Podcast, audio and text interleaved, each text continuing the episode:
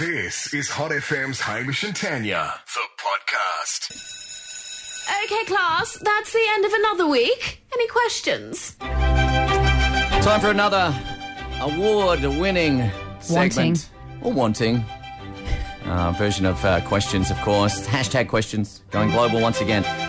Every Friday, you'll find hashtag questions trends right across the weekend. Okay, I'll- Amazing. I'll go onto Amazing. Twitter and double check that. Well, before you do, I have some questions to ask.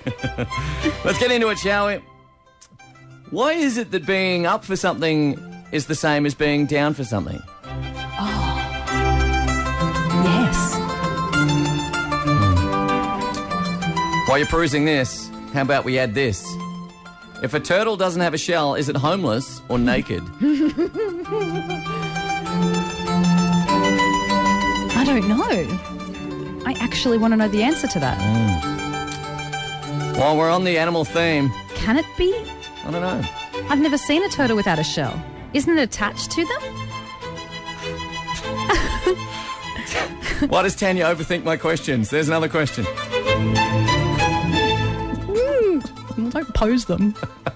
They're questions. All right, well, questions have answers. well, no, they don't. eh? Not mine. Why we're on uh, the animal theme? what does sheep count when they can't get to sleep? I don't know. All right, let's move on. These are really hard this week.